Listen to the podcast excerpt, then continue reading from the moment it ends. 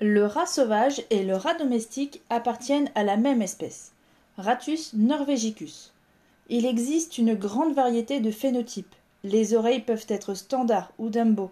Le poil peut être lisse, rex, double rex ou nu. Et les couleurs sont nombreuses noir, agouti, bleu, beige, siamois et bien d'autres. Le rat est plutôt nocturne, mais il s'adapte au rythme de vie de son humain de compagnie. Son espérance de vie est malheureusement courte, de 2 à 3 ans. Un rat pèse en moyenne 300 grammes pour les femelles et 500 grammes pour les mâles. Le rat est un omnivore opportuniste. Sa principale alimentation est un mélange de graines ou d'extrudés, dont les teneurs en protéines et matières grasses sont respectivement de 14 et 4% pour un animal adulte. Nous pouvons donner des petits plus, comme des morceaux de fruits ou de légumes frais, ou encore des restes de viande cuite. Veillez à éviter le sel, le gras et le sucre, et ne donnez pas ce que vous ne mangeriez pas vous-même.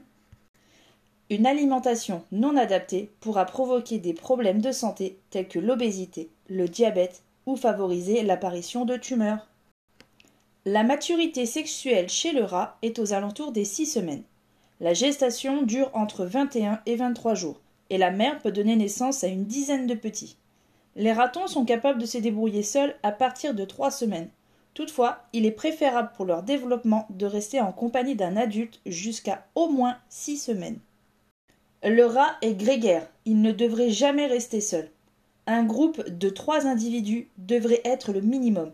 L'idéal serait un groupe de 5 à 7 animaux. Le groupe s'équilibre autour d'une hiérarchie avec des animaux dominants, dominés ou neutres. Il est normal de voir les rats se chamailler, parfois bruyamment. N'intervenez jamais, sauf en cas de blessure grave. La hiérarchie est indispensable à leur épanouissement. Le rat est un animal très proche de son humain. En revanche, il ne convient pas aux jeunes enfants. Pour son habitat chez vous, le rat a besoin d'une cage de minimum 80 sur 50 cm de superficie au sol, avec une hauteur de 50 à 80 cm. Les vivariums sont à proscrire à cause de la mauvaise circulation de l'air. Dans sa cage, le rat doit retrouver des accessoires comme des tunnels, des hamacs ou encore des maisons. Pour sa litière, on évite absolument les copeaux de résineux, qui peuvent provoquer des affections respiratoires. Optez plutôt pour des litières de chanvre, de lin, de cellulose ou encore de carton.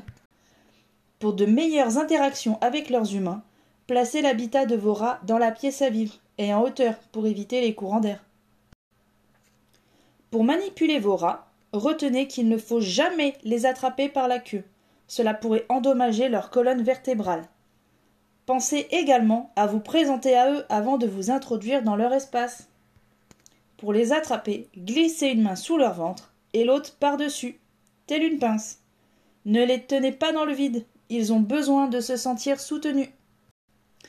L'unique mot d'ordre pour apprivoiser ces rats est la patience.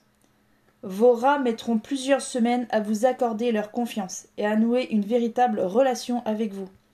Parlez-leur très souvent. Ne faites jamais de gestes brusques. Présentez-leur de petites friandises sur le plat de votre main. Proposez-leur le contact. Ne l'imposez pas.